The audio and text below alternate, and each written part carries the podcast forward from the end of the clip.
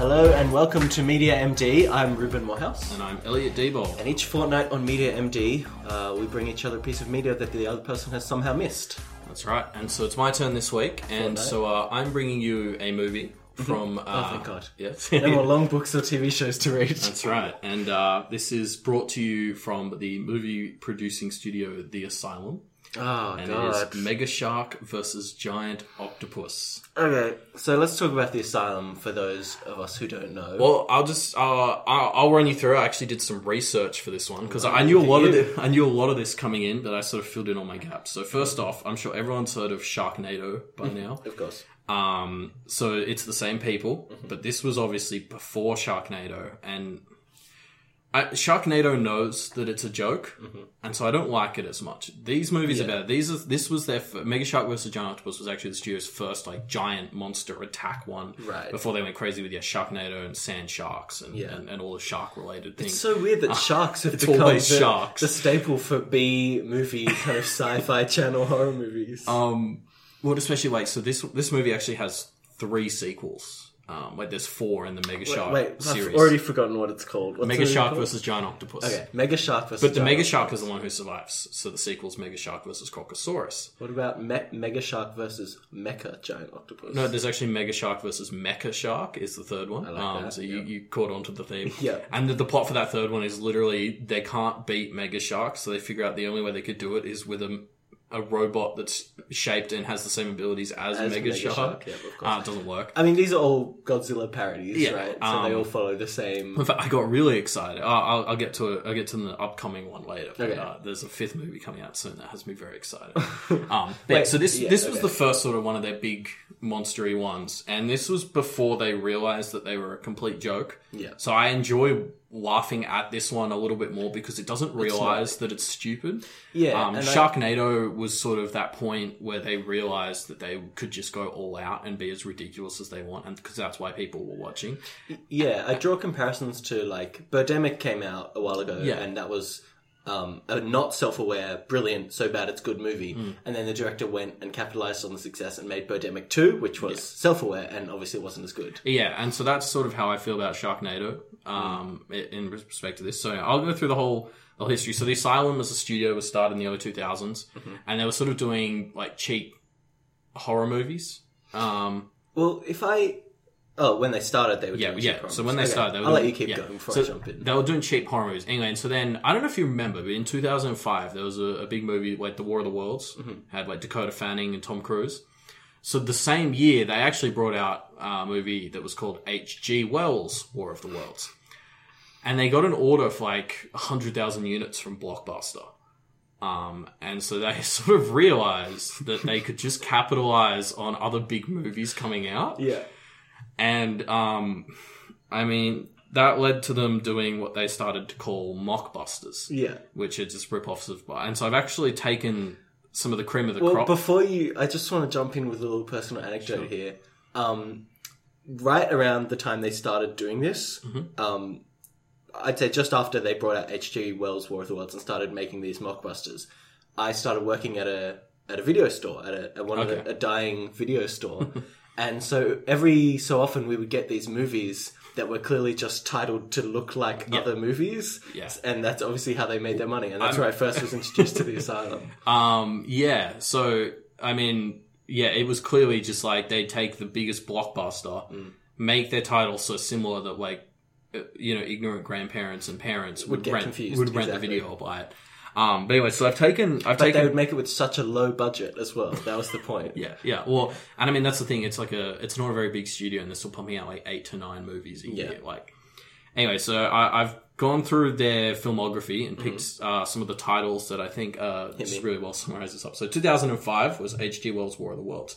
That's when they realized they could do mockbusters. So they kicked it off in 2006 with Snakes on a Train. Sorry, let me compose myself. I feel like they're all going to be like this. Yeah. Also that year was the very well-known Da Vinci Treasure movie, which was about a guy who found some clues in Leonardo da Vinci's paintings that led him to some treasure. What an original idea. 2007 kicked it off with the first one they actually got sued for, which was about giant transforming robots called Transmorphers. Then they also had that year Alien versus Hunter and 30,000 Leagues Under the Sea.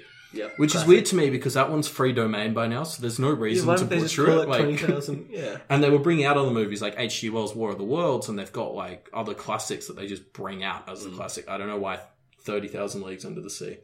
Do you remember the movie 10,000 BC? Not really. Oh, well, you definitely would have forgotten 100 million BC. Oh, yeah. I remember that one. Obviously, like, thousands of times better. How sad do you have to be to make a mockumentary of a movie that people already don't remember? And I actually watched this one a few years ago with some friends. And the movie, 100 million BC, is about a team that goes back to the year 53 million BC. My, what? Okay, yeah, fair enough. Yeah. So nobody even proofread it. Nobody even proofread the script. Which I thought was funny. 2008 saw the release of Alan Quatermain in the Temple of the Crystal Skulls.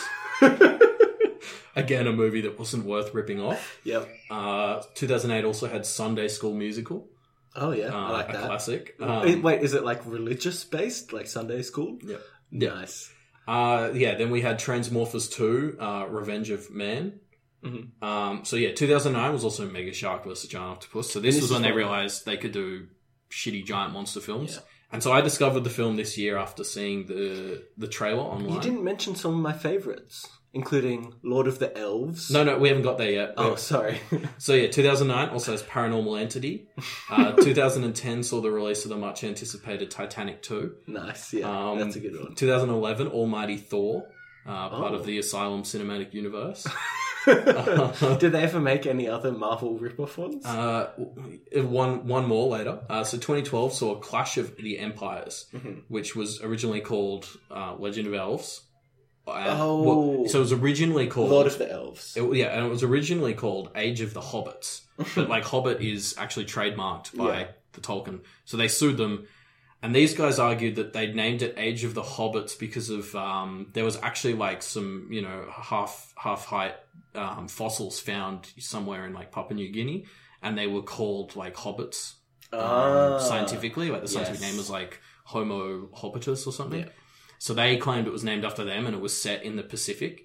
But the judge didn't buy it. Yeah, of course not. Who would buy that? And I think the saddest thing about that movie is it actually stars Christopher Judge, who you may know as Stargate. Stargate. Oh, there you go. So I thought that was very depressing to see that was how far he'd fallen.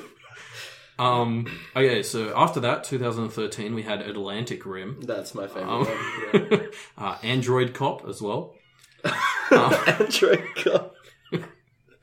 All right. We've been on this list for a long time. I've only got three more. Three more. So, 2014, there's also one I haven't listed, but that was when they realized that they could start doing two-for-ones. There was no need to only rip off one movie at a time. Okay. So, 2015 saw the release of Avengers: Grimm, which is doing... Brothers Grimm and Avengers. And Avengers, yeah. Oh, wow. So, it's like Hansel and Gretel make up the Avengers. What a great...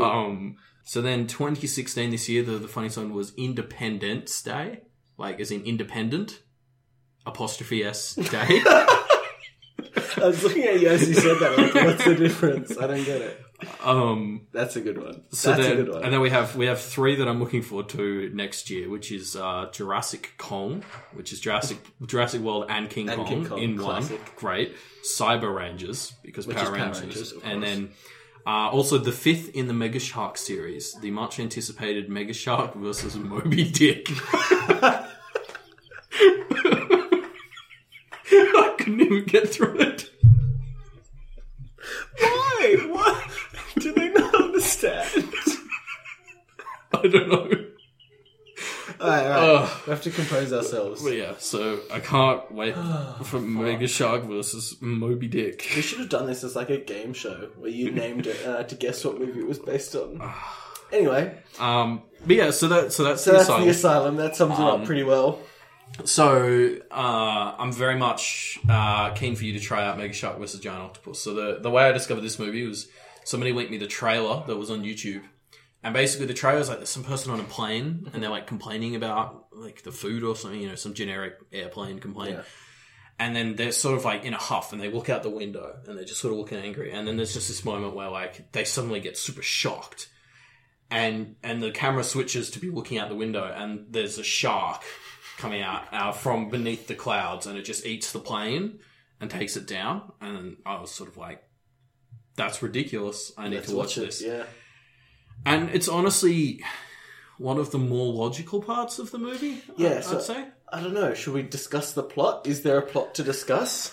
Not really. Okay. I mean, essentially the plot is that Mega Shark... We should do that after. Yeah, essentially the plot is Mega Shark is fighting Giant Octopus. Okay. I really know that it goes much deeper than that.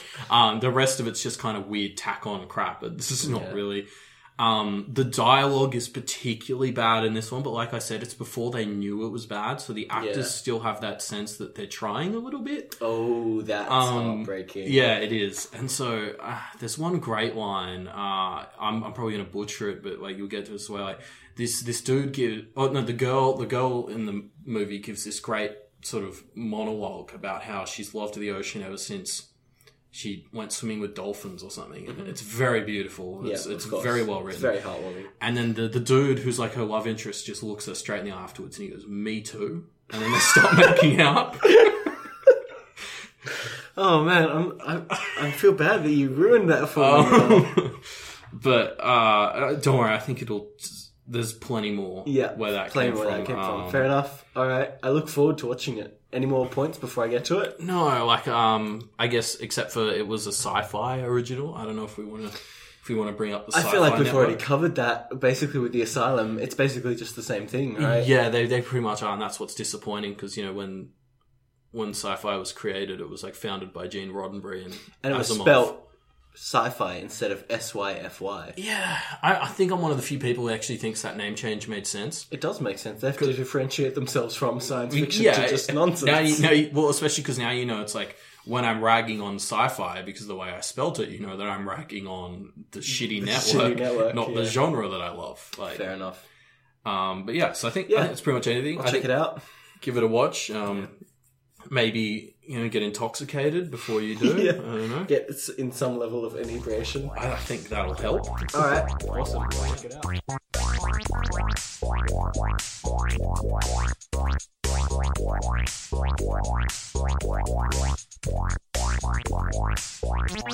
And we're back. 2 weeks later, and I have watched Mega Shark versus Giant Octopus. You lucky dark. I have to, as I was saying the name, I had to look at my notes just because the name is so like generic that I have to double check that I'd gotten it right. Yeah, I saw it. I got through it. Did you watch it like alone, or did you? I did watch it alone, and I know that with movies like this, with bad movies. It's very much a kind of... And it's similar to thing to when you, like, go and see, like, a comedy stand-up or something. If you're in the room, it just feels... You get more of the experience. It feels more like a festive experience, whereas watching it alone, you don't get that same experience, for sure. Yeah, like, this is probably a movie that would have been enhanced by having other people with it. Well, things that could enhance it would be good. I mean... Yeah, but that's a long list. Yeah, well, no, I mean... With bad movies, it's hard to judge them because with bad movies, it's not... You don't judge them on a scale from bad to good. You judge them on a scale from boring to good, right? Yeah. Because a bad movie can either be entertaining bad or it can just be mind-numbingly bad. Like, no, it's like, oh, I don't want to watch this, you know. I'm bored watching this. I'm falling asleep watching this. And actually, I was watching this at around... Well, it finished up around 8:30 p.m. and it started to... It was... Towards the end, it started to make me tired, so that's not a good sign. I mean... And with bad movies, you have to kind of judge it on the scale of... There's always going to be boring parts in any bad movie, right? But it's kind of the... To the comically bad parts, make up for it. And how frequent are the comically bad parts. And towards the start of the movie, it was... Okay, well, before we dive in, let's do a little plot summary. There is a plot to this movie, but it... Basically, it's just the title. If you know the title, you know the plot.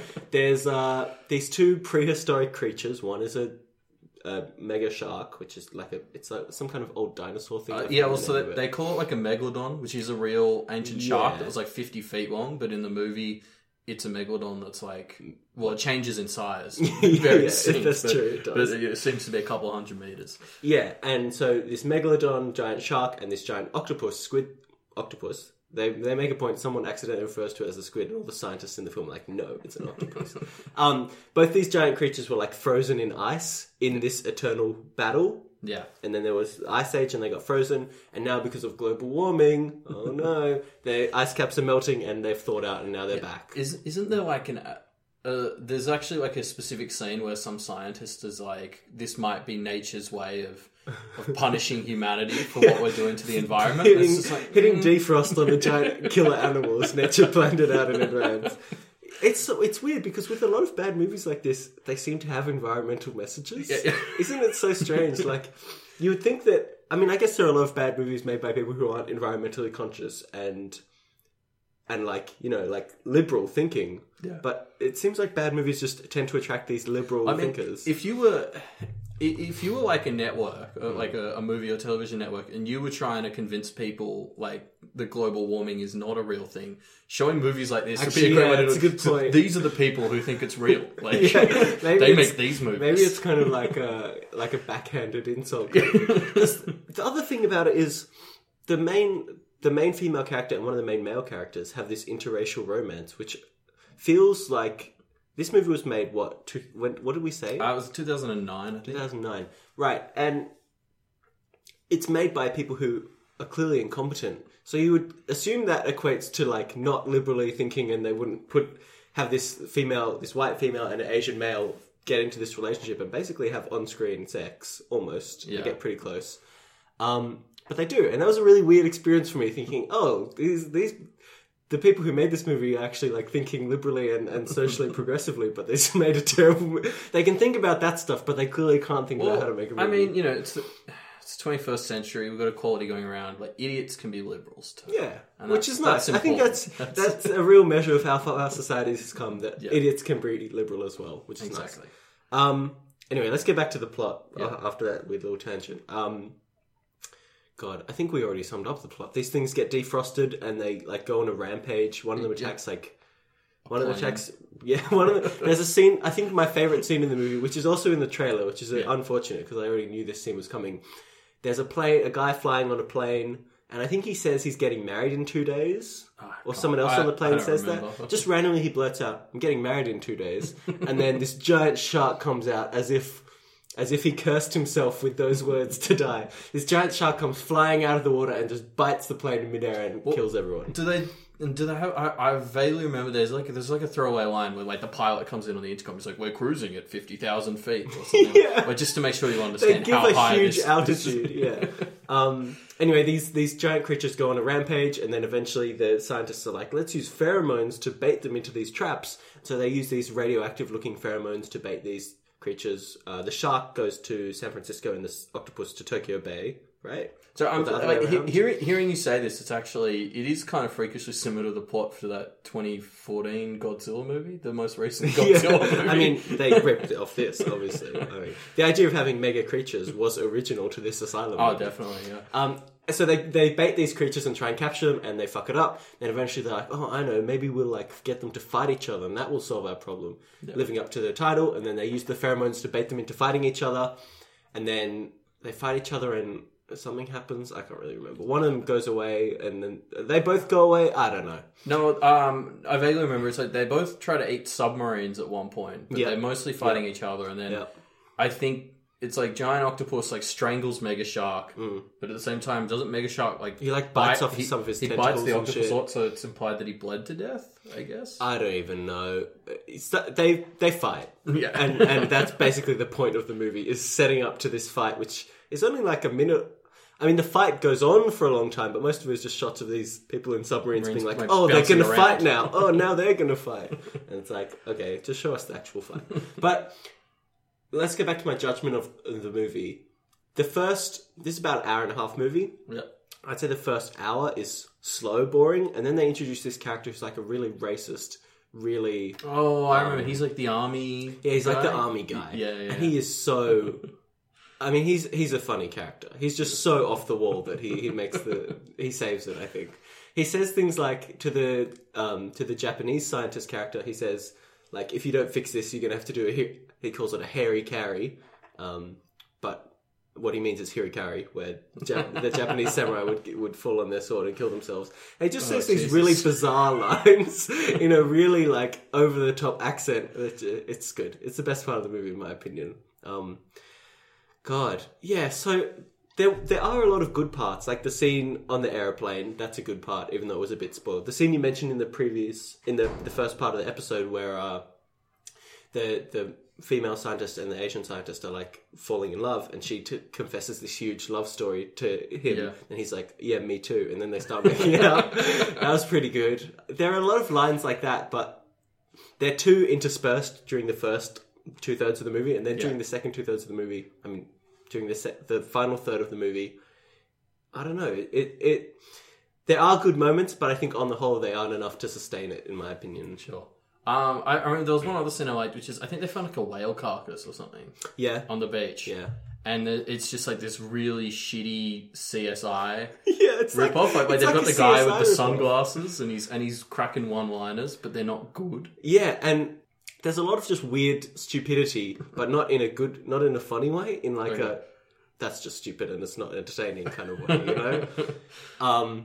Although there are parts that are funny, stupid. But here's the thing about movies like this as well. You want them to be carried a bit by their bad CGI.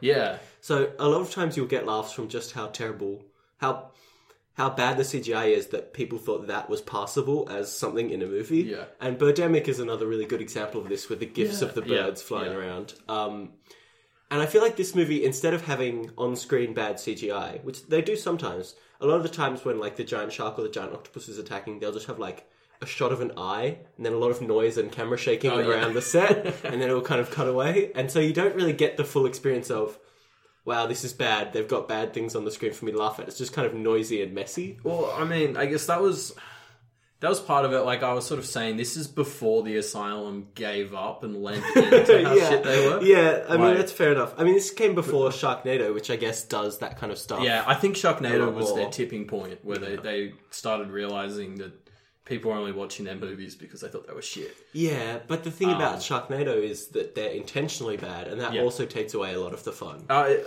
I agree, but yeah, like I guess compared to like really bad movies like your Neil Breen and your Tommy Wiseau ones, like this one's possibly just like a little bit too good to be as enjoyable as they are. Like, it's like the Uncanny Valley kind of thing. There's good movies and then bad movies that are boring, and then it kind of kicks up a bit at the other end. So if you're bad enough, you can be entertaining, but if you just have a little bit of, like, instead of admitting that it's bad CGI and putting it on the screen, you try and mask it by doing shaky cam or whatever, that pushes it just away from entertaining enough to put it back into the boring category. And that's what I'd say about this movie. On the whole, a lot of it is just shots of scientists doing science. And that's just kind of boring. And you're watching them. There's like 3 or 4 different science montages where people will like pour chemicals. And it has a lot of quick cuts between these random science things. And that's not fun to watch. But then you have the stupid parts which carry it. But then you go back to like every couple of shots, they'll just put in a shot of like a bird flying or something just to show off. Yeah, this is nature that we're talking about. And it's just kind of, yeah, exactly. They'll have like shots of birds or shots of dolphins going through the water just to, I assume, pad out the movie with stock animal footage. I mean, I can't think of why else they would do it. Yeah, I don't know. I'd say on the whole, more boring than it is funny. It does have its redeeming moments, but not enough to save it, I would say. Fair enough. Well, so you're going to give it a final rating out of 10? Yes, I'll give it a 7 out of 10. Damn, with all this negative talk, I thought I was even going to be happier with lower than 7. It's just not a 7. I can't not give it a 7. It's the tradition. No, if I was actually going to rate it, I mean, it got pushed too far into the boring category for me, so it would probably get a low rating, like a 4, a 5. Just because I can't... It's not a 7. That's what you're aiming for. I'm still happy. I can't... I wouldn't recommend it because the entertaining moments just aren't enough to carry it over. So the rating just has to fall lower to like a 4. Yeah, fair enough. 4 out of 10.